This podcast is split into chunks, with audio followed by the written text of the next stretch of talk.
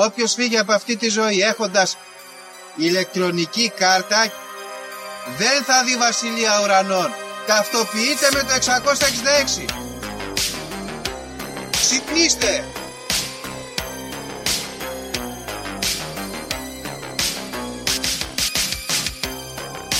Αν διαβάζεις το σπίτι τα σύμπαντα είναι άπειρα. Εγώ σου λέω είναι 7. Γιατί;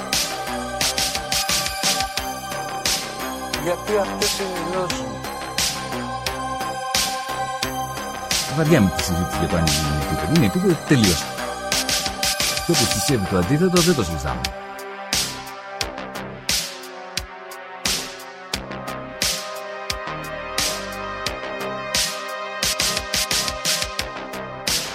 επειδή ανέβηκε στον ημιτό και του τόπου ένας εξωγήινος.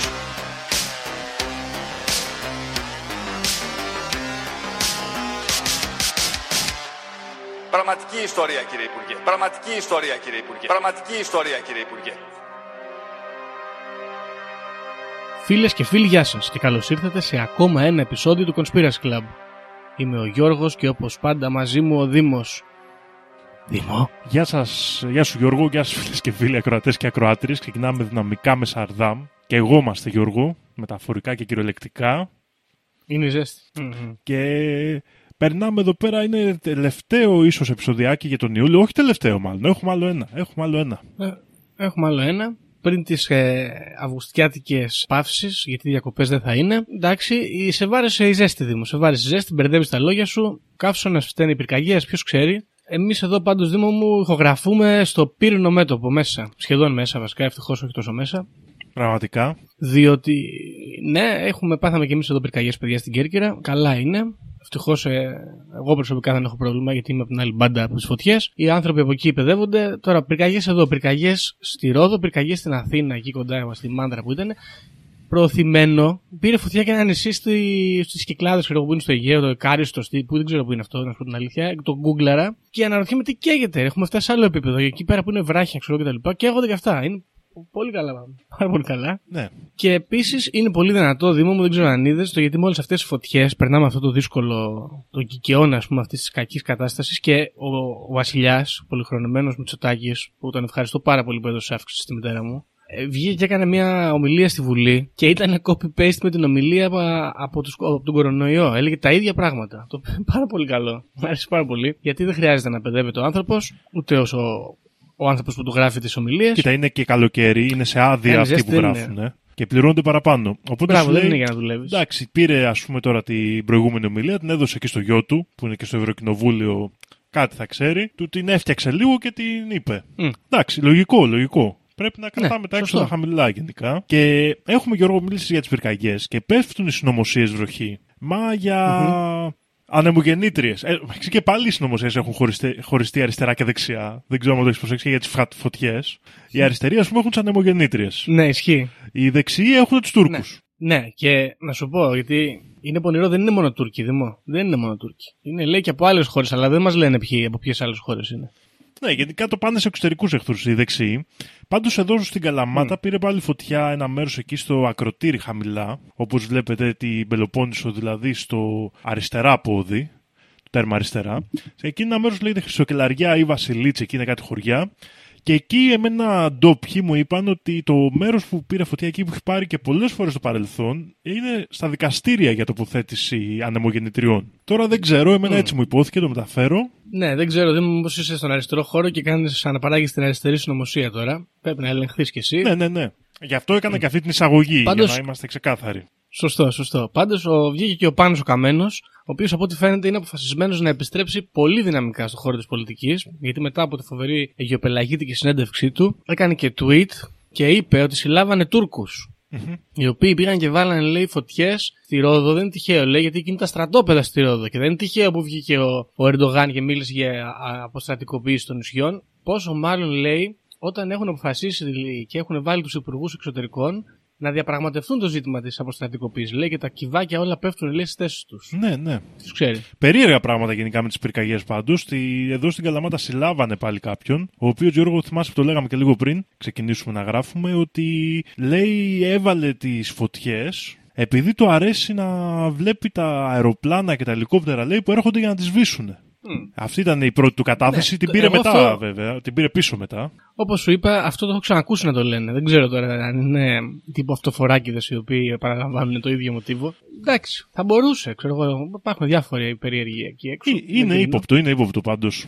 Ναι, τώρα κοίταξε να δεις, θα μπορούσαμε να πούμε για τις πυρκαγιές πολύ άσχημα πράγματα. Το φοβερό είναι ότι όπως σωστά παρατήρησαν και μερικοί φίλοι και ο Αντώνης έχει δεσμευτεί ότι θα κάνει και έρευνα γι' αυτό. Είναι η πολλωστή φορά που λέμε ευτυχώς που δεν συμβαίνει κάτι και πριν βγει το επεισόδιο, το λέμε στην ηχογράφηση και πριν βγει το επεισόδιο έχει ήδη συμβεί αυτό κακό. Οπότε ίσως να αρχίσουμε να λέμε για λεφτά, μήπως πάρουμε λεφτά, θα δείξει.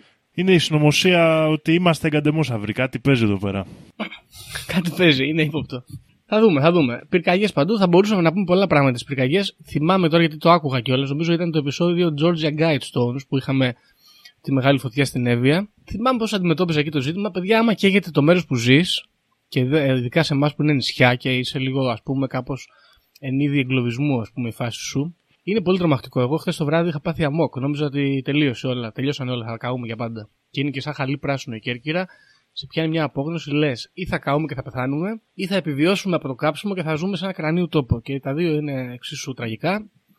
Τώρα, ευτυχώς εδώ κάπως μαζεύτηκε η κατάσταση και είναι καλύτερα. Σε κάθε περίπτωση, ας μην γίνουμε θλιβεροί. Είναι θλιβερή η κατάσταση, ας γίνουμε λίγο πιο εύθυμοι να αλαφρύνουμε το κλίμα. Οπότε, έχουμε άλλο νέο εκτός από πυρκαγιές, να πούμε και τίποτα πιο ευχάριστο. Άλλο νέο εκτός από πυρκαγιές. Για να δούμε. Έχουμε εδώ τη, πω εγώ ένα τη που λέγαμε γέφυρα πριν. που κατέρευσε Α, ναι, ναι. στην Πάτρα. Έπεσε η γέφυρα στην Έπεσε Πάτρα. γέφυρα. Ύποπτο αυτό λέει. Για κατεδάφιση η γέφυρα. Για κατεδάφιση την πηγαίνανε, Ψάχνουμε. έπεσε νωρίτερα. Ναι, μπορεί να τους βγει και πιο οικονομικά, ποιος ξέρει. Ναι. Έπεσε, λέει, ότι κατεδα... κατεδαφίστηκε, έπεσε, δεν κατάλαβα, μία μέρα πριν την ημερομηνία την προγραμματισμένη της κατεδάφισης. Εντάξει. Ωραίο. Πονηρό. Νομίζω πως σκοτώθηκαν κάποιοι άνθρωποι δυστυχώς. Ευτυχώς πήγαμε σε πιο ευχάριστα νέα. ναι, αλλά κοίταξε να σου πω, σε ευχάριστο νέο φίλες και φίλοι. Hot, hot. Τώρα, πριν από λίγο συνέβη, πέθανε η Βαρδινογιάννη Μαριάννα. Μαριάννα, τη λένε. Μαριάννα, ναι. Ναι, οπότε συλληπιτήρια στους οικείους της και ένας καπιταλιστής λιγότερος. Ένας ε, προύχοντας της ε, ε, Ελλάδος λιγότερος. Βέβαια αυτοί αναπαράγονται και δεν τελειώνουν, οπότε δεν ησυχάζουμε. Ναι, μωρέ, είναι, Οπότε- έχουν απογόνους, δηλαδή, εντάξει, δεν ξέρω, είναι πρόβλημα εκεί, δεν, ε, δεν, δεν γλιτώνεις. Εντάξει, ήταν και σε μεγάλη ηλικία. Ναι, δεν, ναι, δεν ξέρω εντάξει, και καλά συλληπιτήρια, την ιστορία συλληπιτήρια, της, να σου πω την αλήθεια. Η Βαρδινογιάννη είναι, είναι αυτή με- αδερφή των Βαρδινογιαννέων ή γυναίκα; Α, δεν ξέρω, εγώ τους έχω όλους ότι είναι... Πόσος ήταν ο Γιάνκος Δράκος με την οικογένειά του. Ήταν λίγο φλού τώρα ποιος είναι ποιος και Ναι, τι ναι, κάνει. με δεν τον έχω άλλον. ιδέα. Είναι όλοι μέσα σε ένα σπίτι ας πούμε και τα λοιπά. Ενώ την ξέρω σαν φάτσα και Ούτε τη εγώ δεν δράση της ξέρω. εκεί, UNESCO και ιστορίες. Δεν, τη- δεν έχω στο μυαλό μου τι σχέση έχει με τους Βαρδινογιαννέους και δεν την ξέρω και πολύ στην ιστορία. Εντάξει, ε, ίσως ε, να το μελετήσουμε κάποια στιγμή. Είναι και μια ύποπτη οικογένεια στην Ελλάδα που θα άξιζε να μελετηθεί και παραπάνω. Ίσως από άλλο επεισόδιο. Από άλλο podcast, Ναι. συγγνώμη. Ενώ ίσως τα παιδιά έπρεπε να τον είχαν ε, σχολιάσει τη Μαριάννα, αλλά είναι βαριούνται και δεν κάνουν podcast. Τέλος πάντων. Λοιπόν, ε, τι άλλο έχουμε, δεν ξέρω. Ε, νομίζω δεν έχουμε νέα πάλι. Είναι οι φωτιές και έχουν κατακλείσει το, το- το- την επικαιρότητα. Εν τω μεταξύ είναι φοβερό γιατί καίγονται τα πάντα. Μιλάνε όλη μέρα για φωτιές, αλλά δεν, δεν τις καλύπτουν κιόλας. Δηλαδή έπιασε η φωτιά εδώ πέρα εχθές το μεσημέρι και στο Sky έγινε είδηση 12 ώρα το βράδυ να πούμε. Και πιστεύω ότι είναι πονηρό γιατί ξέρεις, τη βγάζουν την είδηση για τη φωτιά όταν πλέον δεν μπορούν να μην την συζητάνε άλλο. Ε, ναι, περιμένουν εκεί να έχει φτάσει στο απροχώρητο η Και- κατάσταση. Ναι, και μετά εντάξει, τι να πεις τώρα είναι τραγωδία. ε, Δεν μπορείς να. την ώρα που ξέρω εγώ καίγονται σπίτια, τι να πεις, δεν έχουμε αεροπλάνα εδώ, δεν έχει πολύ νόημα. Ξέρεις, κάτι. Είναι όλοι και κλαίνε, ξέρω εγώ. Πιστεύω ότι κάπως έτσι γίνεται η πονηριά. Τέλος πάντων. Φωτιές και τα λοιπά, καύσωνα, ωραία όλα αυτά. Θέλεις να πούμε όμως ζώδια, γιατί δεν έχουμε νέα. Δεν τα, δεν Καλύπτει τα το βρήκα χρόνο εγώ, τηλεοπτικό. Γιώργο, τα ζώδια αυτή τη φορά. Τα βρήκα εγώ. Για όμως. να δούμε. Τα βρήκα εγώ και όπως είπαμε και πριν, έχουμε πρόβλημα. Έχουμε πρόβλημα, Δήμο. Θα ξεκινήσω από σένα, βέβαια, που δεν έχεις τόσο μεγάλο πρόβλημα. Είσαι λίγο Ευτυχώς. καλύτερα. Γιατί στα γενικά, αγαπη... από αγαπητέ μου κριέ, παίρνεις 3 στα 5. Εντάξει. Εντάξει. όχι κακά, αλλά όχι και καλά. Την παλεύουμε. Εντάξει, καλά. Είναι, είναι, είναι, είναι οκ, ναι. Γιατί η εβδομάδα σου, Δήμο, να ξέρεις, και εσύ οι φίλοι κριοί, ξεκινάει, λέει, με τη σελήνη να σχηματίζει δύο αντιφατικές όψεις. Το οποίο μας αρέσει. Μας αρέσει αυτή η αντιφατικότητα, αλλά για να δούμε. Έχεις ευνοϊκό εξάγωνο με την Αφροδίτη και δύσκολο τετράγωνο με τον Πλούτονα. Ωραία. Αυτό τώρα θα μου πεις τι σημαίνει. Και προχωράω παρακάτω, Δήμο. Διότι στις αισθηματικές προβλέψεις παίρνεις 5 στα 5. Α, Και φταίει το, ευνο... το ευνοϊκό εξάγωνο. Τι σημαίνει όμως 5 στα 5 Δήμο; Αν είσαι δεσμευμένος, σήμερα παραμερίζεις την κούραση της δουλειάς και επιθυμείς διασκέδαση και έξοδο με το τέρι. Νιώθεις ότι το έχετε ανάγκη και οι δύο. Αν είσαι όμως αδέσμευτος, η μέρα είναι κατάλληλη για νέες ερωτικές γνωριμίες, αφού κοινωνικοποιείσαι και φαίνεται πως απολαμβάνεις τη ζωή. Έτσι. Τέλεια, τέλεια. Πολύ καλά πάνε Ωραία. αυτά.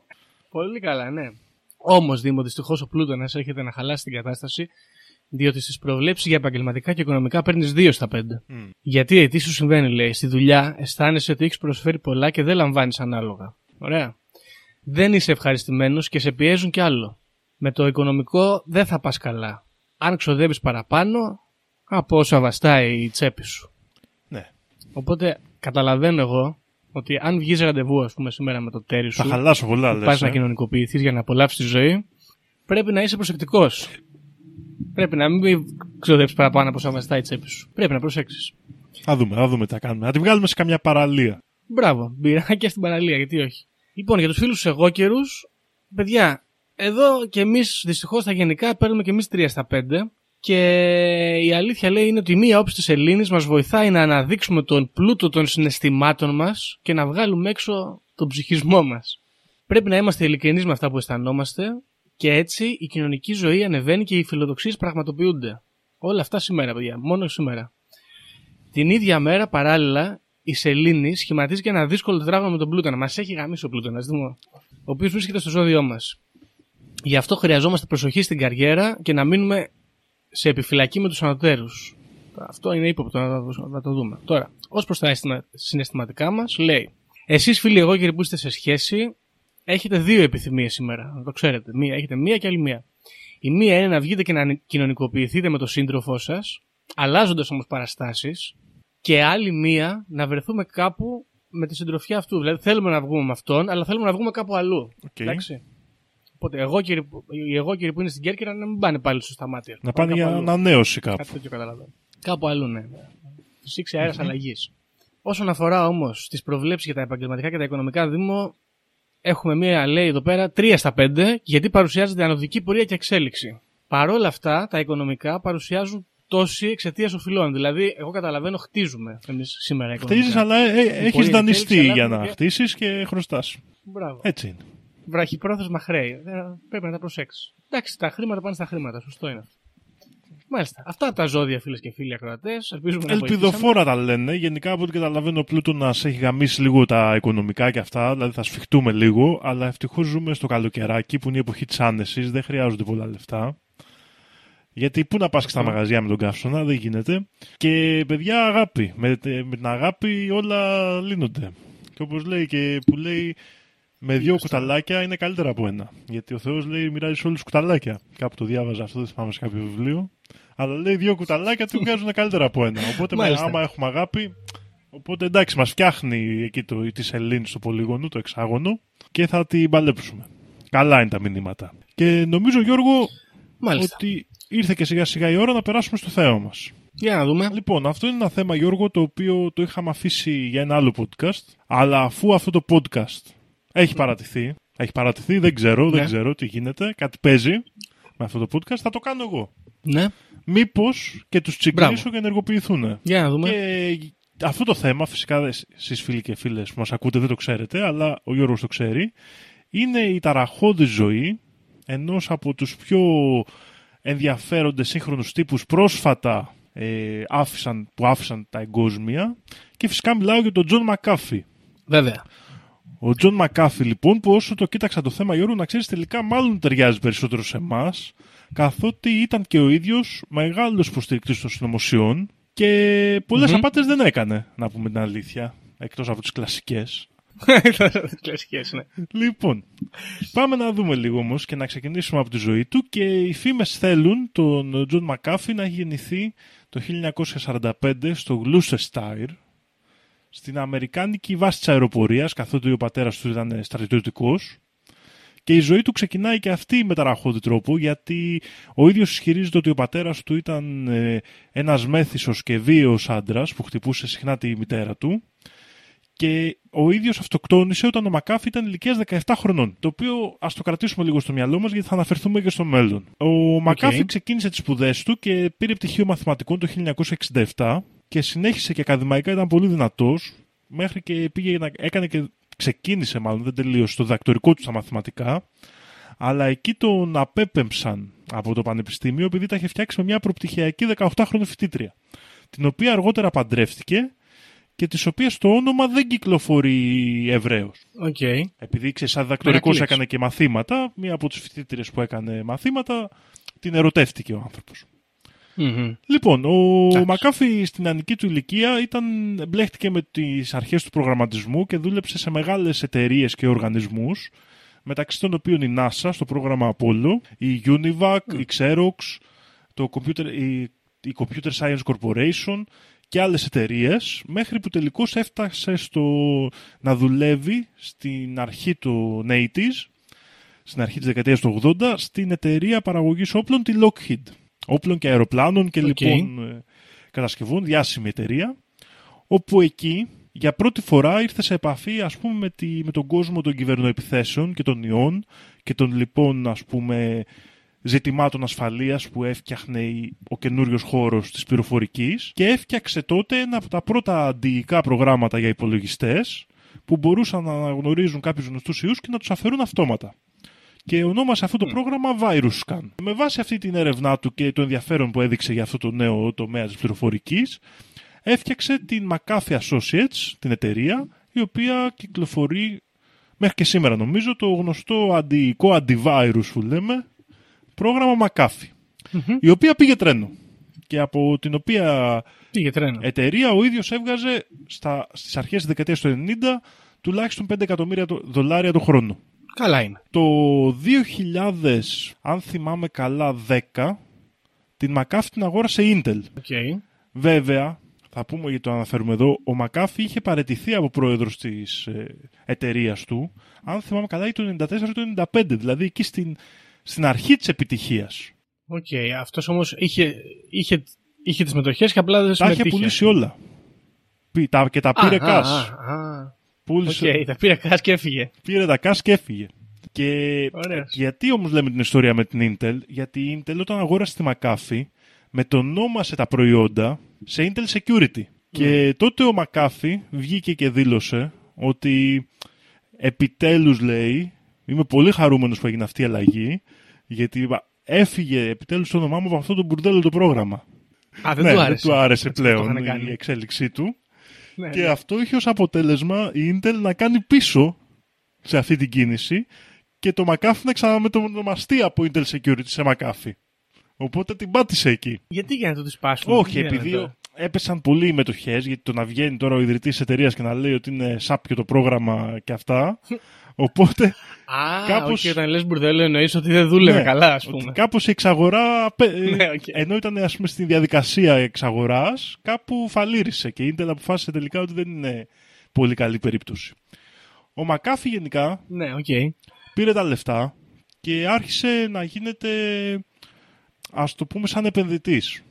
Επένδυε σε διάφορες εταιρείες και πάει εκεί στη Silicon Valley και επένδυε σε διάφορες εταιρείες και έβγαλε λεφτά γιατί πολλές από τις εταιρείες στις οποίες επένδυσε, σε εταιρείες πληροφορικής κυρίως, πήγανε καλά και απέκτησε μια σχετικά μεγάλη περιουσία. Μέσα σε όλα αυτά τα χρόνια και ξεκινώντας από τα φοιτητικά του χρόνια, ο Μακάφη είχε εξελιχθεί και με τον ερχομό των λεφτών ακόμα περισσότερο σε έναν πολύ εκλεκτό μέθησο και γενικό ναρκωτικοπούτη. Γενικά από πολύ μικρή ηλικία είχε καλή σχέση με το αλκοόλ και τα υπόλοιπα ναρκωτικά και μάλιστα σε κάποιες συνεντεύξεις του δίνει και εμπειρίες που είχε γιατί πήγαινε λέει στη δουλειά με LSD, ήταν το αγαπημένο του. Βέβαια, όλα αυτά όπως θα δούμε και παρακάτω ελέγχονται γιατί ο Μακάφη με τόσα πολλά που λέει, φαίνεται σαν να θέλει πολύ να τραβήξει την προσοχή. Και γενικότερα είναι ένας τέτοιος άνθρωπος. Πιο, ας πούμε, ξέρεις, που θέλει να προκαλεί και να λέει ιστορίες για τον εαυτό του. Παραδείγματος χάρη στο θέμα για τον πατέρα του που είπαμε, σε συνέντευξη δήλωσε ότι τον σκότωσε ο ίδιος επειδή χτυπούσε τη μάνα του. Και ότι δεν ήταν αυτοκτονία αυτή. Πράγμα το οποίο ελέγχεται. Μπορεί να έχει συμβεί και μπορεί και όχι. Δεν έχουμε πολλά στοιχεία, είναι η αλήθεια.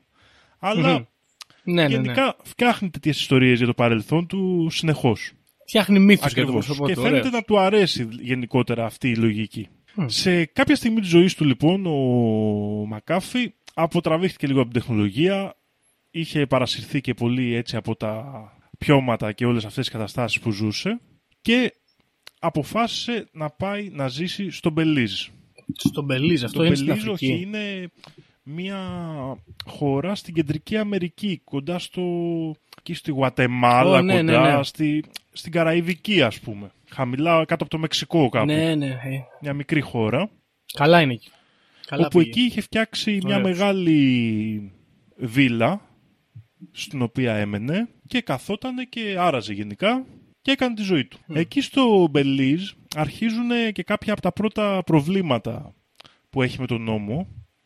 Αρχικά γιατί κάποια στιγμή έγινε στόχος της αστυνομίας καθώς η αστυνομία θεωρούσε, είχε τις υποψίες ότι είχε φτιάξει εργαστήριο ναρκωτικών στη βίλα του και συγκεκριμένα εργαστήριο μεθαμφεταμίνης Ναι. σκάσανε μέσα, μπουκάρανε, δεν βρήκανε κάτι σχετικό με ναρκωτικά, αλλά βρήκανε πάρα πολλά όπλα και γενικά ήταν αμπαρωμένος και ο ίδιος δήλωσε ότι το Μπελίζ ουσιαστικά τον εκβίαζε να χρηματοδοτήσει, η πολιτική του Μπελίζ τους- τον εκβίαζαν να τους χρηματοδοτήσει και γι' αυτό τους στέλνανε την αστυνομία. Η ιστορία παίρνει ακόμα πιο άσχημη τροπή γιατί ο Μακάφη εκεί πέρα είχε ένα γείτονα, τον Greg Φολ, ο οποίος βρίσκεται Ναι. δολοφονημένος ε, το 2012 και σαν να μην έφτανε αυτό, ο Μακάφη γίνεται πολύ γρήγορα ύποπτος γιατί βρίσκονται έγγραφα στα οποία ο, ο Φολ είχε στείλει παράπονα για τα σκυλιά του Μακάφη και μετά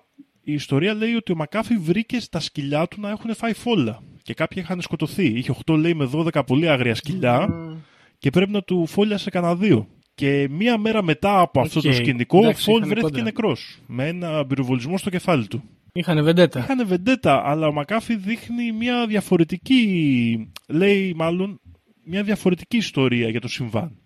Ο ίδιος ισχυρίζεται ότι οι άνθρωποι που δολοφόνησαν τον Φολ είχαν έρθει για εκείνον και μπέρδεψαν τα σπίτια.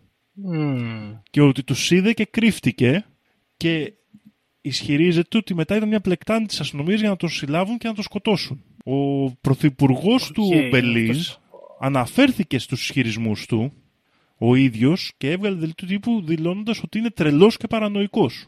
Ναι, ωραία. Α, μέχρι στιγμής, συγγνώμη που σου διακόπτω, ο Μακάφη τα έχει βάλει με το κράτος του Μπελίζου. Ναι, ναι, ναι.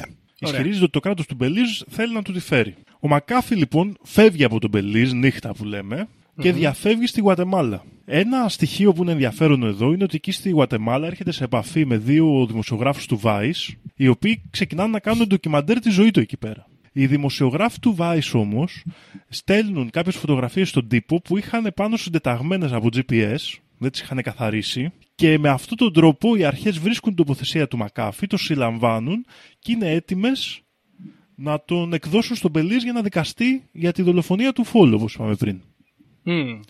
Εδώ όμως ο Μακάφη παίζει μία από τις μεγάλες τρίπλες της ζωής του, καθώς κατά τη διάρκεια της μεταγωγής το παίζει ότι έχει πάθει καρδιακή προσβολή και τον μεταφέρουν στην Αμερική για να τον κάνουν καλά, από όπου την κοπανάει και πάει και φεύγει στο Μαϊάμι, στο South Beach, όπου αρχίζει και κάνει μια έξαλλη ζωή με πολλά πάρτι και μεγάλες πατάλες.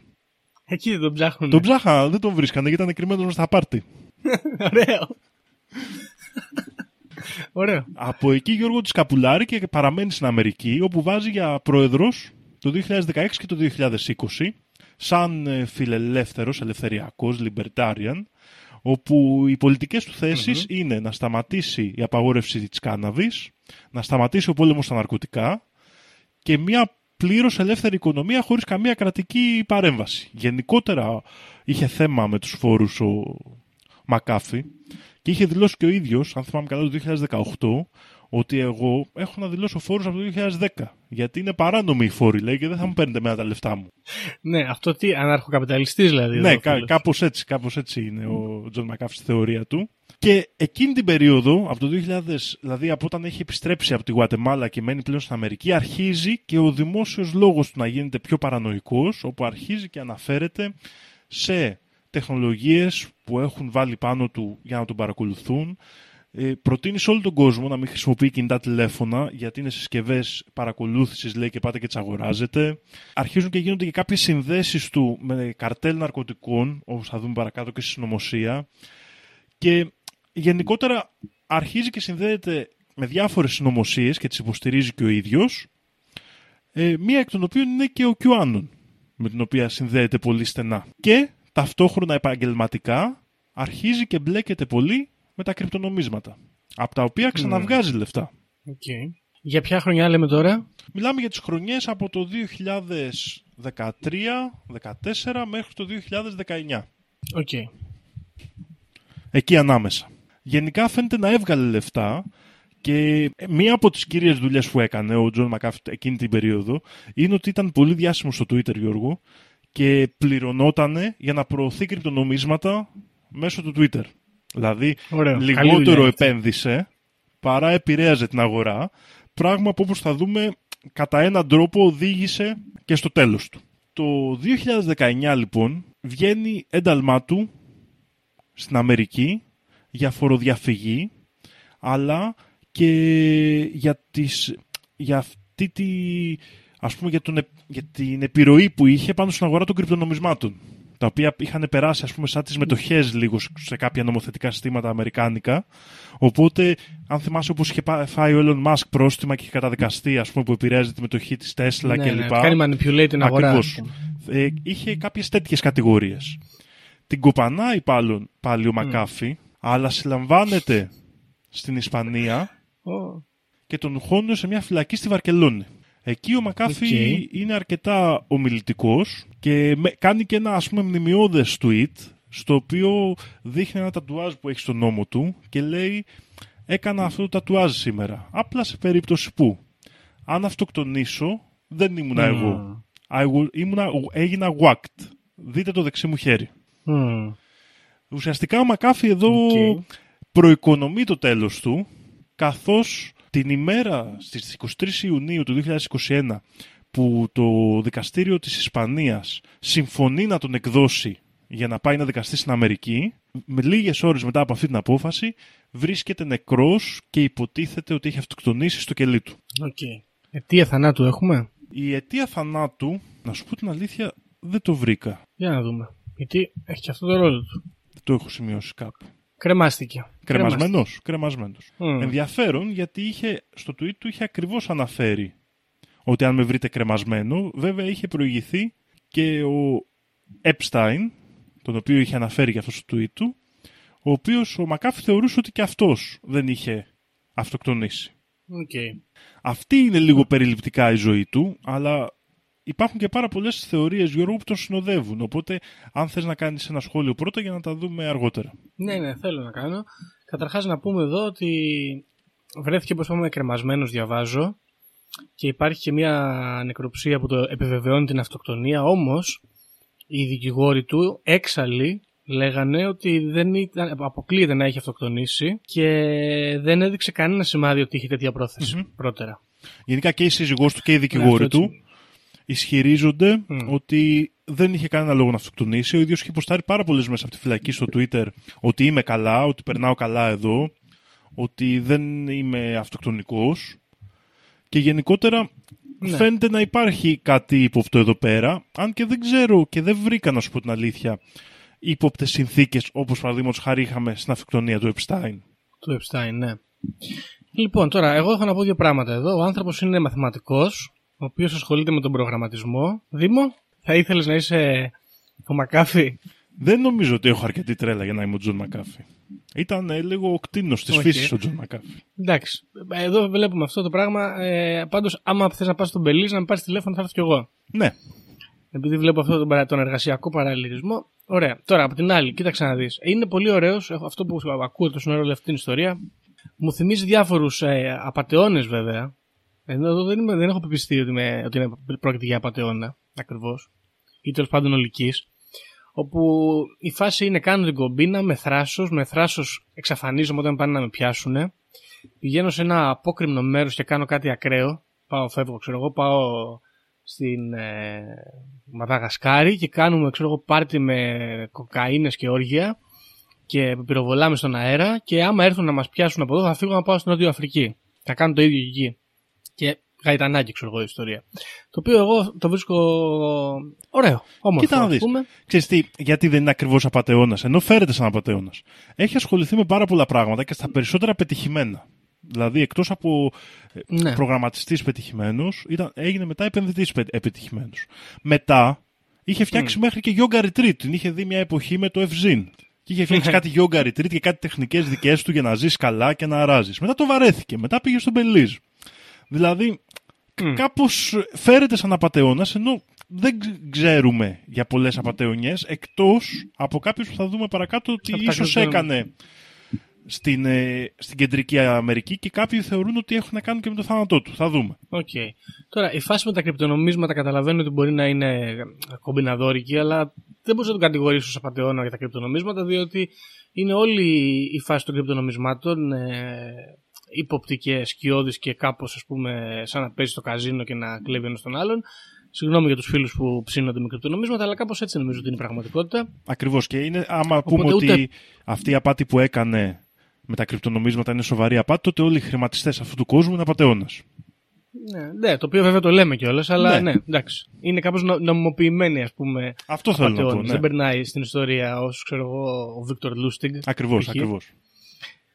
Ωραία. Εντάξει. Και τώρα κατά τα άλλα, ήθελα να πω από πριν ότι το δηλώνω εδώ δημόσια. ε, αν γίνω διάσημος ποτέ τέτοιου ελληνικού, του Τζον Μακάφη, να μου ξέρουν όλοι, ξέρω εγώ, ε, το, το μόνο σίγουρο είναι ότι θα λέω μόνιμα ψέματα για την ιδιωτική μου ζωή. Θα φτιάχνω ιστορίες όλη μέρα και θα βγαίνω και θα δίνω συνεντεύξεις σε περιοδικά και medias και θα κάνω tweets και post και θα λέω ψέματα. Ξέρω εγώ, πάλεψα με το σκύλο μου. Ε, Προχθές, ξέρω εγώ, ανατείναξα ένα αυτοκίνητο και διάφορα τέτοια παρανοϊκά. Διότι αν είναι να ασχολείται κάποιος μαζί σου, καλό είναι να ασχολείται με ψε- πράγματα που δεν είναι πραγματικότητα και είναι και εξτραβαγκάντσα. Γιατί εδώ πέρα, από ό,τι καταλαβαίνω, εδώ αυτός έλεγε εξτραβαγκάντσα πράγματα. Ναι.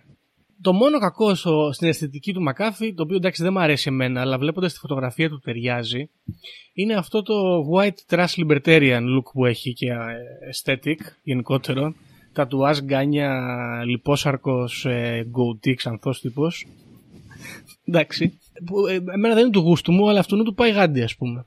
Οπότε εντάξει, γενικά περνάει. Περνάει ο Μακάφη άνετα, αέρα περνάει αισθητικά. Ναι, ναι. Αυτές είναι οι παρατηρήσεις που έχω. Και εγώ νομίζω πρώτη ότι σκέψη. ακριβώς η εμφάνιση του ταιριάζει 100% με τη ζωή του. Και δίνει πάρα πολύ συνολή εικόνα. Γενικά λοιπόν οι συνωμοσίες Γιώργο ξεκινάνε εκτός από τις συνωμοσίες τις οποίες υποστήριζε ο ίδιος στη ζωή του, οι συνωμοσίες για το θάνατό του ξεκινάνε την ίδια μέρα ακριβώς, καθώς στο επίσημο John McAfee Instagram account, την ημέρα του θανάτου του, γίνεται ένα post με το γράμμα Q. Μμμ. Δεν ξέρουμε ποιος διαχειριζόταν αυτό το account και από τότε έχει αφαιρεθεί από το Instagram, όμως ξεκίνησε μια μεγάλη συνωμοσία ότι έχει παίξει κάτι περίεργο εδώ πέρα και ο θάνατός του δεν ήταν όσο απλός όσο παρουσιαζόταν και γενικά ασχολήθηκε πολλοί κόσμος με κάποιους να ισχυρίζονται ότι περιέχει και κρυπτογραφημένα κλειδιά με αποκαλύψεις και διάφορα άλλα πράγματα από τα οποία όμως δεν έχουμε καταλήξει κάπου. Γενικότερα, Ναι. ο Μακάφη ήταν υποστηρικτής του QAnon και μάλιστα δήλωνε ότι γνωρίζει και ποιος είναι ο Q και κάποιες φορές ίσως άφηνε και την υπόνοια ότι είναι και ο ίδιος. Λέγεται, βέβαια γι' αυτό θα δούμε, επειδή άφηνε την υπόνοια ότι μπορεί να είναι πολλοί άνθρωποι, αλλά πολλές φορές ο Μακάφη δήλωνε ότι θα κάνει αποκαλύψεις και άλλες τέτοιες περιπτώσεις και μάλιστα το 2019, λίγο δηλαδή πριν ξεκινήσει, πριν την αρχή του τέλους ας πούμε, με τις υποθέσεις με τα δικαστήρια και την Ισπανία κλπ. Φήμες λέγανε στο ίντερνετ ότι ο Μακάφη έτρεχε ένα κανάλι στο YouTube από το οποίο ανέβαζε βίντεο με drones από το νησί του Τζέφρι Epstein. Μμμ, τους παρακολουθεί, ας πούμε. Ακριβώς. Και μάλιστα υποτίθεται ότι είχε στείλει επιχείρηση εκεί πέρα. Βέβαια, η Daily Dot ισχυριζόταν ότι πώς είναι, είναι δυνατόν αυτό αφού αυτός ο άνθρωπος ε, σε κάποιες από εκείνη την περίοδο βρισκόταν και στη φυλακή στην Ισπανία. Ε, όμως πολλοί Ναι. ισχυρίζονταν ότι αυτός το account στο YouTube ήταν του Μακάφη, ο οποίος προσπαθούσε να ξεσκεπάσει ας πούμε και να δώσει στοιχεία παραπάνω για τον Jeffrey Epstein. Στη συνέχεια αυτό το κανάλι υπάρχει Μμ. ακόμα και έχει γίνει ας πούμε ένα QAnon υπέρ του Τραμπ συνωμοσιολογικό κανάλι. Αυτό που κάνει το λεγόμενο shit posting με συνωμοσίε και Ακριβώς, δηλαδή. ακριβώς. Ωραία. Ε, Μια Αυτό είναι καλή κατάληξη. άλλη τάση που έχει ξεκινήσει πολύ στο Telegram είναι η τάση που ξεκινάνε group Γιώργο που υποτίθεται ότι τα έχει ξεκινήσει ο ίδιος ο Μακάφη και ότι είναι ζωντανός. Μμ. Και πολλοί ισχυρίζονται και πάει στο QAnon μετά αυτό το πακέτο πάλι και πολλοί άνθρωποι μπαίνουν εκεί μέσα και ισχυρίζονται ότι ο Μακάφη έχει απλά αποτραβηχτεί και ήταν σκηνοθετημένο όλο αυτό. Μμ. Αν και δεν φαίνεται ήθελα να πολύ το πω πιστευτή πριν. αυτή η θεωρία σε μένα προσωπικά. Κοίταξε, γενικά είναι ένα μικρό μοτίβο αυτό στο, στο Q Conspiracies, τουλάχιστον στο ελληνικό που παρακολουθώ. Αλλά υποθέτω ότι επειδή τα αντιγράφουν θα είναι το ίδιο και στο αμερικάνικο. Διάφοροι που πεθαίνουν ή εξαφανίζονται ή αποτραβιούνται από τα, κόσμο, από τα εγκόσμια τα... στις δημόσιες εμφανίσεις και τέτοια, οι οποίοι είναι είτε αρεστοί στους QAnon είτε υποστηρικτές του QAnon, τους έχουν ότι και καλά τώρα αυτοί είναι με τα λευκά καπέλα και έχουν φύγει, έχουν πάει στις βάσεις τις μυστικές και δρούν πλέον πίσω από το παραβάν, ας πούμε, πίσω από τις κουρτίνες. Και κινούν τα νήματα. Το ας πούμε είναι κλασικό ας πούμε με τους, ε, με τους Kennedy, με την Diana, με διάφορους νεκρούς που δεν είναι νεκροί, αλλά είναι QAnon και κάνουν ε, τέτοιες business. Γενικά έχουν μια αιμονή, το οποίο είναι ωραίο αυτό με, με το QAnon, να παίρνουμε νεκρούς παλιούς ή, νεκρού, ή ανθρώπους που πέθαναν τώρα, να τους κάνουμε ότι δεν πεθάνανε και διάφορους που είναι ζωντανοί που δεν μας αρέσουν να λέμε ότι τους συλλάβαμε και τους σκοτώσαμε και ότι αυτοί είναι κλόνοι. Ναι, είναι ναι, ωραίο ναι, αυτό ναι. που μπλέκουμε τους θανάτους. Γενικά ζουν αυτοί που έχει πλάκα. θέλουμε και δεν ζουν αυτοί που δεν θέλουμε. Και ε, είναι ωραίο αυτό γιατί ισχύει ένα λαρπάρισμα στο ίντερνετ, στα forums. Είναι λες και έχουμε ένα online παιχνίδι, άρα D&D ας πούμε, σε forum όμως με posts, όπου μπορεί ας πούμε μακάφι όντως είναι, είναι ok, περνάει στην ιστορία, δεν είναι... Το παίζουμε αυτό το παιχνίδι, δεν χαλάει το narrative. Ο Μακάφι, ε, ξέρω εγώ, είπε ότι αυτοκτόνησε, τον φυγάδευσαν οι QAnon και τα λευκά καπέλα και τώρα είναι, ξέρω εγώ, ε, στην Νικαράγουα και ποστάρει στο φόρουμ, στο Telegram. Ωραίο. Μ' αρέσει. Μ' αρέσει. Ναι. Το άλλο σε θεωριών όμω, Γιώργου, έχει να κάνει φυσικά με το. Δέχεται ότι ο Επστάιν δολοφονήθηκε από κάποιον, δεν τον θεωρεί ζωντανό, αλλά ψάχνει να βρει ποιος και γιατί τον σκότωσε. Μμμ. Η πιο, ας το πούμε, l- normal, down to earth, down to earth που λέμε στα ελληνικά θεωρία, είναι ότι στο Μπελίζ και εκεί σε αυτές τις χώρες ουσιαστικά είχε μπλέξει με παρανομίες και καρτέλ ναρκωτικών και διάφορα περίεργα πράγματα. Πολλοί λένε μέχρι και για ε, κύκλους trafficking κλπ. Και μάλιστα ισχυρίζονται ότι είχε φτιάξει ένα μίνι στρατό, μια μίνι ας πούμε δική του πολιτοφυλακή ε, και ότι είχε μπλέξει με καρτέλ και τα ανταγωνιζότανε και γι' αυτό του είχε γίνει και η επίθεση από το κράτος του Μπελίζ που το ήλεγχαν άλλα καρτέλ και ότι πιθανότατα τον έβγαλαν από τη μέση άνθρωποι του μεξικάνικου καρτέλ και λιγότερο πιθανό κάποιοι πολιτικοί Αμερικάνοι ή λοιπά. Ναι, οκ. Άλλοι, Αυτό είναι όντως down to earth. ναι. Δηλαδή ισχυρίζονται ότι ξέρεις ότι έμπλεξε με παρανομίες, έμπλεξε με τέτοια και κάπως τον βγάλαν από τη μέση γιατί τους ξήλεγχε. Ο περισσότερος όμως κόσμος θέλει να πιστεύει περισσότερο ότι ο Μακάφη και λόγω της ικανότητάς του με τους υπολογιστές και τα συστήματα ασφαλείας κλπ. ότι είχε πληροφορίες εναντίον ισχυρών ανθρώπων και τις οποίες αν πήγαινε σε δίκη θα τις χρησιμοποιούσε για να μην ε, καταδικαστεί. Θα συνεργαζόταν δηλαδή Ναι, με αλλά τις- πήγε σε δίκη. με- Δεν πήγε σε δίκη γιατί δεν προλάβαν να τον εκδώσουν στην Αμερική. Α, άμα, άμα τον δικάζανε στην Αμερική, λες, θα τα έλεγε. Ναι. Στην Ισπανία, ας πούμε, δεν είχε και πολύ νόημα. Ακριβώς. Εντάξει, οκ. Στην Ισπανία Ναι. ουσιαστικά είχε, κα- η, η απόφαση του Ισπανικού δικαστηρίου είχε να κάνει με την... Αυτός είχε κάνει, ας πούμε, δεν ξέρω πώς λέγεται αυτή η δικαστική πράξη, είχε πει τέλος πάντων ότι είναι πολιτική η έκδοσή μου, ότι είμαι πολιτικός πρόσφυγας, δεν έχει να κάνει με τους φόρους, θέλουν για πολιτικούς λόγους να με δικάσουν. Και αυτό αρνήθηκε Ναι. το Ισπανικό δικαστήριο. Δεν είχε ασχοληθεί με την, ε, Ναι, ναι, ναι. με την ουσία της υπόθεσης, η οποία ήταν της αμερικάνικης δικαιοδοσίας. ναι. Θεωρείται λοιπόν ότι βγήκε από τη μέση για τα στοιχεία που είχε και τις πληροφορίες αυτές. Ο ίδιος μάλιστα είχε παίξει αυτό το παιχνίδι νωρίτερα. Καθώς ε, είχε βγάλει και ένα κρυπτονόμισμα το WACT, όπως το τατουάζ που είχε κάνει στο χέρι του, το οποίο το διαφήμιζε με μια εικόνα της Hillary Clinton να κρατάει μια πίτσα. Ω, Αναφερόμενος φυσικά στη γνωστή υπόθεση Pizzagate και στη σύνδεση της οικογένειας Clinton με αυτή την υπόθεση. Έτσι, για, το, για, τη- για την ιστορία, ας πούμε, τη μέρα τώρα, ας πούμε, 24 Εβδόμου, 9 και 34, η τιμή του WACT είναι 0,0016 Μμμ. του δολαρίου. Άμα ενδιαφέρεται κάποιος. Τώρα που το βλέπω. Θα ανέβει και μετά το δικό μας επεισόδιο σίγουρα, παιδιά. Οπότε αγοράστε τώρα, θα το γράψουμε στο chat να αγοράσετε Ναι, πριν βγει το αγοράστε. επεισόδιο. Μπράβο. Η τελευταία συνωμοσία που θέλει τον ε, Τζον Μακάφι να βγει και από τη μέση γιατί ήταν πολύ ισχυρός έχει να κάνει με το γεγονός ότι και ο ίδιος ισχυριζόταν πολύ συχνά ότι είτε ήξερε ή ήταν ο ίδιος ο δημιουργός του Bitcoin. Το οποίο το είχαμε αναφέρει Μμμ. νομίζω και στο επεισόδιο με το Bitcoin. Ναι, ναι.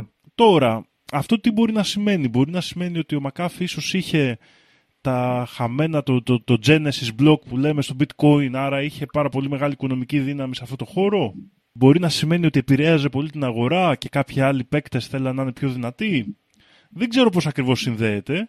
Πάντως κάποιοι θ- φαίνεται να θεωρούν ότι ίσως Ναι. σχετίζεται με τον κόσμο των κρυπτονομισμάτων και τις οικονομίες που φτιάχνονται εκεί πέρα. Ναι, ρε, να σου πω κάτι, συγγνώμη. Α- Αυτό το Genesis ε, block, όποιος το έχει, είναι τύπου, ξέρω εγώ, έχω. είμαι ο πιο πλούσιος άνθρωπος στον κόσμο. Ναι, Σωστά. και δεν έχει κινηθεί τίποτα Εντάξει, ποτέ. αυτός δεν... βι- Ναι, αυτός δεν, αυτός δεν δολοφονείται τώρα, μην κοροϊδευόμαστε. Δεν ξέρεις ποτέ γιατί είναι, είναι συνωμοσιολογικό ερώτημα αυτό το πόσο δύναμη μπορούν να σου προσφέρουν τα λεφτά σε αυτόν τον κόσμο. Γιατί Ναι, μωρέ, έχεις δει κανέναν από αυτούς να, αυτο... να δολοφονείται, Rothschild και τέτοια ενώ. Ποτέ κανένας δεν το θα θέμα έφερε είναι κακό ότι τέτοιο. αυτοί δεν έχουν μόνο πολλά χρήματα, έχουν και πολλές διασυνδέσεις και πολλή επιρροή στην κοινωνία φτιαγμένη μέσα στους αιώνες. Ενώ ο Μακάρθι, ο, Μα, ο Μακάρθι λέω, ο Τζον Μακάφι είναι ένας άνθρωπος πρώτης γενιάς, πλούσιος ας πούμε. Δηλαδή ο Επστάιν που ήταν και αυτός δισεκατομμυριούχος δολοφονήθηκε, αυτοκτόνησε, συλλήφθηκε. Δεν είχε Ναι, ναι, το, ναι, ναι. ξέρεις, τον κύκλο προστασίας και επιρροής που ίσως είναι απαραίτητος για να καταλαβαίνω, έχεις ναι. αυτή τη δύναμη. Γι' αυτό ρωτάω, δηλαδή καμιά φορά αν τα χρήματα είναι απόλυτη δύναμη ή υπάρχουν και άλλες σχέσεις, άλλες συνδέσεις, ξέρεις, που χρειάζεσαι για να έχεις αυτή τη δύναμη της κορυφής. Δεν ξέρω, δεν ξέρω. Πάντως, αυτές λίγο πολύ είναι οι θεωρίες για το Τζον Μακάφη και το θάνατό του. Αυτό που μπορούμε να πούμε σίγουρα είναι ότι έζησε μια πλήρη ζωή. Σίγουρα. Πούλησε και πολύ τρέλα, γενικότερα. Οι δηλώσεις του δηλαδή σε όλα τα πράγματα ήταν τρελές και έχει μείνει και νομίζω λίγο ιστορικό ένα βίντεο που είχε κάνει όταν είχε επιστρέψει στην Αμερική από τον Belize αν θυμάμαι καλά το How to uninstall McAfee ε, antivirus.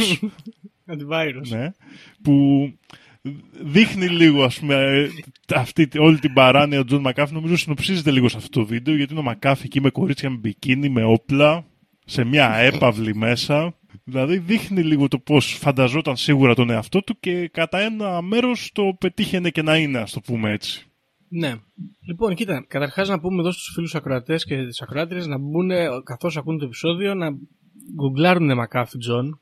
Γιατί είναι πολύ σημαντικό να δεις τα μούτρα του και άμα γράψει και ξέρω εγώ Τζον Μακάφι Μπελίζ, έχει και ωραίες φωτογραφίες που είναι σε κάτι εξέδρες με γυναίκες, κοιλιά και Ναι, πυροβόλα. και συνήθως τα σκυλιά του. Δηλαδή, νομίζω ο Τζον Μακάφη, αν συνοψίζεται σε κάτι, είναι η αγάπη του για τα όπλα, η αγάπη του για την ελευθερία με αυτόν τον τρόπο, τον αναρχοκαπιταλιστικό, η αγάπη του για τις γυναίκες και η αγάπη του για τα ντρόγκια. Αυτά τα πράγματα νομίζω συνοψίζουν Μμ. τον Τζον Μακάφη. Ναι, αυτό εντωμεταξύ θέλω να πω εδώ πέρα κιόλας ότι είναι πολύ αμερικανική φιγούρα ο Τζον Ναι, Μακάφι. ναι, ξεκάθαρα. Παρότι Καναδό Αυτό το στην πράγμα το- καταγωγή. Ναι, ναι. Τώρα, είναι, βλέπεις, έχω δίκιο τελικά. Αυτός με τέτοια... Πιστεύω δηλαδή ότι αν στην αρχή της καριέρας του, εάν δεν ήταν έτσι διαχυτικός να λέει διάφορες περίεργες ιστορίες, πιθανότατα να μην είχαμε φτάσει εδώ που φτάσαμε. Νομίζω δηλαδή ότι αυτή η μυθομανία που τον διακατήχε έπαιξε ένα ρόλο στο να αναπτυχθεί αυτή η συνωμοσιολογία γύρω από το θάνατό του. Ναι, σίγουρα. Ξεκάθαρα. Και αυτό είναι πάντα ωραίο. Τώρα, δεν νομίζω ότι χωράει εδώ πέρα ανάλυση για το τι μπορεί να ισχύει και τι δεν μπορεί να ισχύει. Νομίζω ότι σε μια φιγούρα σαν το Μακάφι και σε μια ιστορία σαν τη ζωή του, αρμόζει μονάχα να διαλέξει αυτό που σου αρέσει καλύτερα. Διότι ε, αποκλείεται κάποιος να, από εμάς τουλάχιστον έτσι, να μπορεί σε μια συζήτηση να, να κερδίσει και να πείσει κάποιον ότι η δική του θεωρία συνωμοσία, ο δικός του τρόπος για το, το, για την ερμηνεία της ζωής του Μακάφη είναι καλύτερος. Ναι, ξεκάθαρα. Εγώ έρχομαι εδώ λοιπόν να πω ότι πιστεύω ότι η καλύτερη ιστορία από όλες ε, είναι αυτή που τον κυνηγάει το κράτος για, για ναρκωτικά. Και το λέω αυτό γιατί εντάξει το QAnon είναι πιο φανταζή κτλ. Αλλά ε, βρίσκει τείχο πάντα γιατί γίνεται science fiction κάποια στιγμή. Ναι. Και εγώ κάπου εκεί λίγο κολλάω. Ρηχαίνει κάποια στιγμή. Η ιστορία με τα λεφτά, με το bitcoin, ε, κάθε φορά ε, εμένα μου τσινάει. Όποτε αναφέρεται ότι πιθανόν αυτός να είναι ο τύπος που έφτιαξε το bitcoin, εγώ εκεί κλείνω το διακόπτη και δεν ακούω άλλο. Δεν μου αρέσει καθόλου, βαριέμαι πάρα πολύ. Οπότε δεν με πείθει. Ε, τώρα ότι ήξερε πολλά γιατί είχε τα κρυπτογραφημένα και τα σχετικά, μπορώ να το εντάξω στο πλαίσιο ότι αυτός ήταν ναρκοέμπορος. Και μου αρέσει αυτή η ιστορία με το, με το ναρκοεμπόριο, γιατί δεν είναι τίποτε άλλο από ένα τύπο ο οποίος παίρνει ωραία. Δηλαδή, τον κυνηγούσαν, ξέρω εγώ, έκανε βασικά το antivirus, το πούλησε, τους πάσανε εκεί τα νεύρα, χάλασε το, το deal, το, μπορεί να τον κράζανε, ξέρω ότι τον κάνανε, φοροδιαφυγές κτλ. Και, τα λοιπά, και λέει άντε γεια, πάω Μπελίζ. Πάει Μπελίζ, γκομενάκια, ε, παρτάρες, ναρκωτικά, ρούμια, τον Ατάλο. Ε, φτιάχνει, ξέρω εγώ, χωριό με όπλα και τέτοια, γαλατικό χωριό. Σου λέει γιατί να αγοράζουμε, να φτιάξουμε το δικό μας. Φτιάχνουμε το δικό μας και σου λέει μετά, αφού το έχουμε, γιατί να μην το εμπορευόμαστε, ε, καπιταλισμό έχουμε. Έρχονται οι αντίπαλοι του, την πέφτουν και τα λοιπά. Αυτό εντωμεταξύ σε τέσσερις χώρες είχε πάει, τρεις πόσο ήταν, από εδώ, από εκεί, διασυνδέσεις κτλ. Πιθανότατα, όντως και προγραμματιστή και στον χώρο της τεχνολογίας, να ήξερε και κάποια πράγματα όντως. Γιατί εγώ καταλαβαίνω ότι θα μπορούσε μάλλον ο Μακάφης στον ελεύθερο του χρόνο να ασχολείται με το τι κάνει η Χίλαρη Κλίντον ε, παρασκηνιακά. Όχι για, για, για λόγους πεποίθησης, ας πούμε, και ηθικής. Αλλά σήμερα έπιαμε πολλά κιλά LSD και έχω φρικάρει και θέλω να δω, ας πούμε, αν η Χίλαρη Κλίντον. Ναι, ναι, ναι, ναι, ναι. Ε, τι έγινε με το email στην Μπεγκάζη, ξέρω εγώ, ναι. Πήγαινε ωραίο. Ναι, οπότε εκεί καταλήγω και νομίζω ότι αυτή η ιστορία, αν, αν ας πούμε αυτό γινόταν μια ταινία, θα ήταν καλύτερα από τις άλλες. Έχει Διότι γίνει... η ιστορία με τον bitcoin είναι λίγο βαρετή και η ιστορία η άλλη είναι λίγο, είναι λίγο Star Wars, δεν τραβάει. Έχει γίνει και ντοκιμαντέρ, ε, νομίζω, στο Netflix, δεν το έχω δει. Και δεν ξέρω αν έχει κυκλοφορήσει η συνέντευξη που τον έκαψε το, από το Vice στη Γουατεμάλα. Δεν είμαι σίγουρος ότι κυκλοφορεί. Μπορεί όμως να έχει κυκλοφορήσει σε αργότερη περίπτωση. Γενικότερα ήταν ε, μυστήρια προσωπικότητα. Ε, συμφωνώ με το χτίσιμο που κάνεις Γιώργο, αλλά ε, για μένα από τους ανθρώπους στη δημόσια σκηνή είναι ο καταλληλότερος για να είναι ο Q. Ναι. Δηλαδή Οκ, το ακούω ότι είναι πολύ καλός υποψήφιος. μπορώ ναι. να το πιστέψω ότι ήταν ο Q ο Μακάφη. Μμ. Γιατί Ναι, ok, ok, το καταλαβαίνω. έχει και ταλέντο, έχουμε δει τις ικανότητες του στο παραμύθι και στην πραγματικότητα. Σκέψου να το πάρει και σοβαρά. Να το είχε πάρει και ναι, σοβαρά. Και, λοιπόν, να πούμε τώρα εδώ σε αυτό το σημείο Running with the Devil είναι το ντοκιμαντέρ στο Netflix. Και βλέπω ότι υπάρχει άλλο ένα το οποίο λέγεται Gringo The Dangerous Life of John McAfee από- από το Showtime. Ε, οπότε ναι, μπορείτε να τρέξετε και εκεί. Τώρα, μιας και το είπες, γιατί το ξέχασα, είχα στο μυαλό μου, απλά δεν κρατάω σημείο σήμερα γιατί είμαι σε δύσκολο σημείο. Ευτυχώς που το ξαναανέφερες. Μ' αρέσει πολύ Δήμο γιατί θα μπορείς εσύ που είσαι μαθηματικός προγραμματιστής και σου αρέσει ας πούμε και ο Τέντ Καζίνσκι και αυτά τα κόλπα τα κατά του κράτους και τα σχετικά; Πάμε να κάνουμε αναρχοκοινότητα και τέτοια. Θα μπορούσες να είσαι ο Τζον Μακάφ και θα έρθει ο Αντώνης να σου πάρει συνέντευξη. Φίδι στον κόρφο. θα με που νομίζεις κάψει. ότι Είναι φίλος σου. Και θα σε κάψει, θα στείλει τη συντεταγμένη στο Vice Greece και θα σε κάψει. Αντώνη, άμα τρελαθώ, μην με Έχεις. κάψεις. Ωραία. Ε, μάλιστα. λοιπόν, Εντάξει. Ωραίο ο Μακάφη. Ε, δεν καταλαβαίνω, έχεις δίκιο τελικά. Εκτός και αν το εξέτασες από αυτή τη μεριά, κα- πιστεύω ότι έχεις δίκιο ότι το, η ζωή του ας πούμε, και το επεισόδιο αυτό αρμόζει καλύτερα σε εμάς. ναι. Είναι, συνδέεται και πολύ και με τη δολοφονία του ή αυτοκτονία του Epstein, γιατί ταιριάζει, είναι συμβάντα που έγιναν σχετικά κοντά, με λίγα χρόνια διαφορά και γενικά υπάρχει ένα μοτίβο εκεί. Ξέρεις, καμιά φορά μπορεί να βλέπουμε και μοτίβα εκεί που δεν υπάρχουν, αλλά κάτι φαίνεται να υπάρχει και αυτό έχει αναζωπυρώσει πολύ ας πούμε τις νομοσιολογικές απόψεις και για τα δύο θέματα και πολύ συχνά αναφέρονται μαζί. Ε, γενικά οι δημοσιογράφοι που μιλάγανε μαζί του λέγανε ότι ήταν ωραίος τύπος. Παραδείγματος χάρη, λέει, του άρεσε πολύ συχνά να κάνει τον μονόλογο του, του Roy Batty στο τέλος του Blade Runner. Αν το θυμάσαι, Γιώργο, που λέει I have seen things you, Ναι, ναι. you wouldn't believe κλπ. Του άρεσε πολύ συχνά Ναι, να ναι. απαντάει με τέτοιες ατάκες. Του άρεσε να προσφέρει ναρκωτικά πάντα σε όσους ήταν γύρω του. Γενικά το δούλεψε το πράγμα, το δούλεψε και το έζησε. Και έφτασε και μέχρι την ηλικία των 75 Ναι. ετών.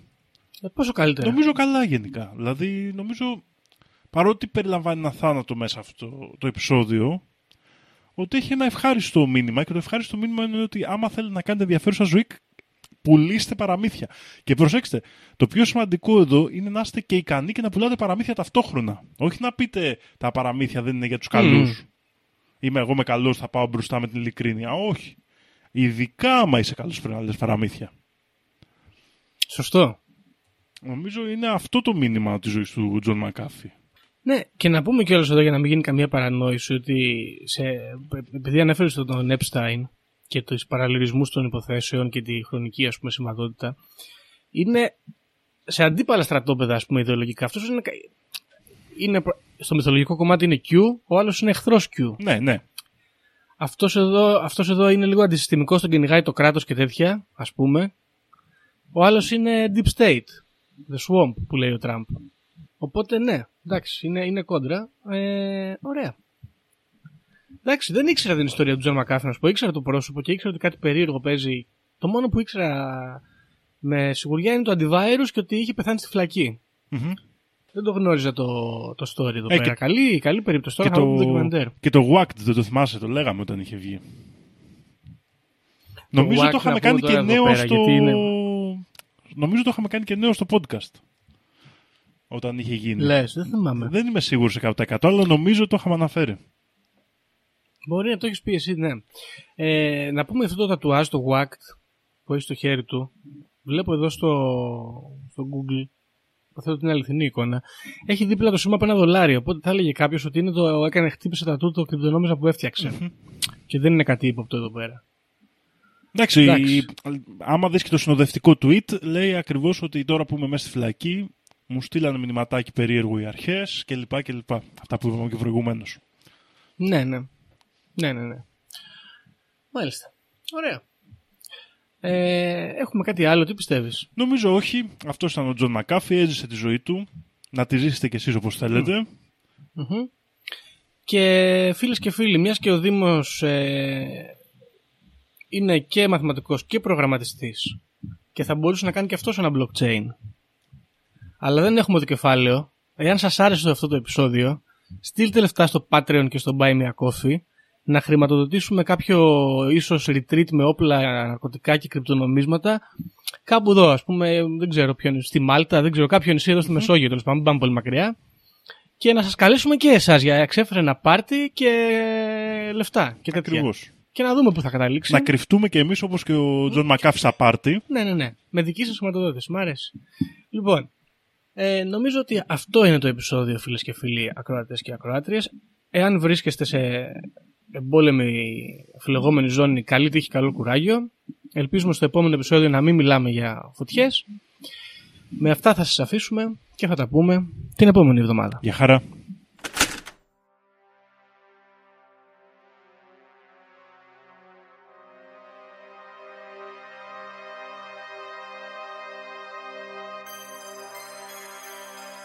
Όποιος φύγει από αυτή τη ζωή έχοντας ηλεκτρονική κάρτα δεν θα δει βασιλεία ουρανών. Ταυτοποιείτε με το 666. Ξυπνήστε!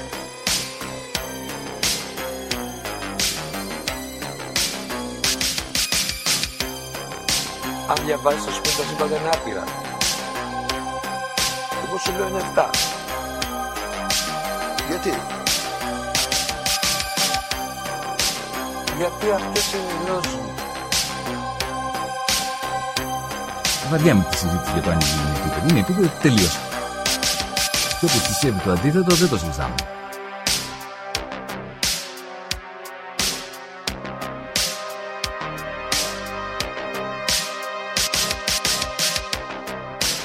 επειδή ανέβηκε στον ημιτό και του τόπου ένας εξωγήινος.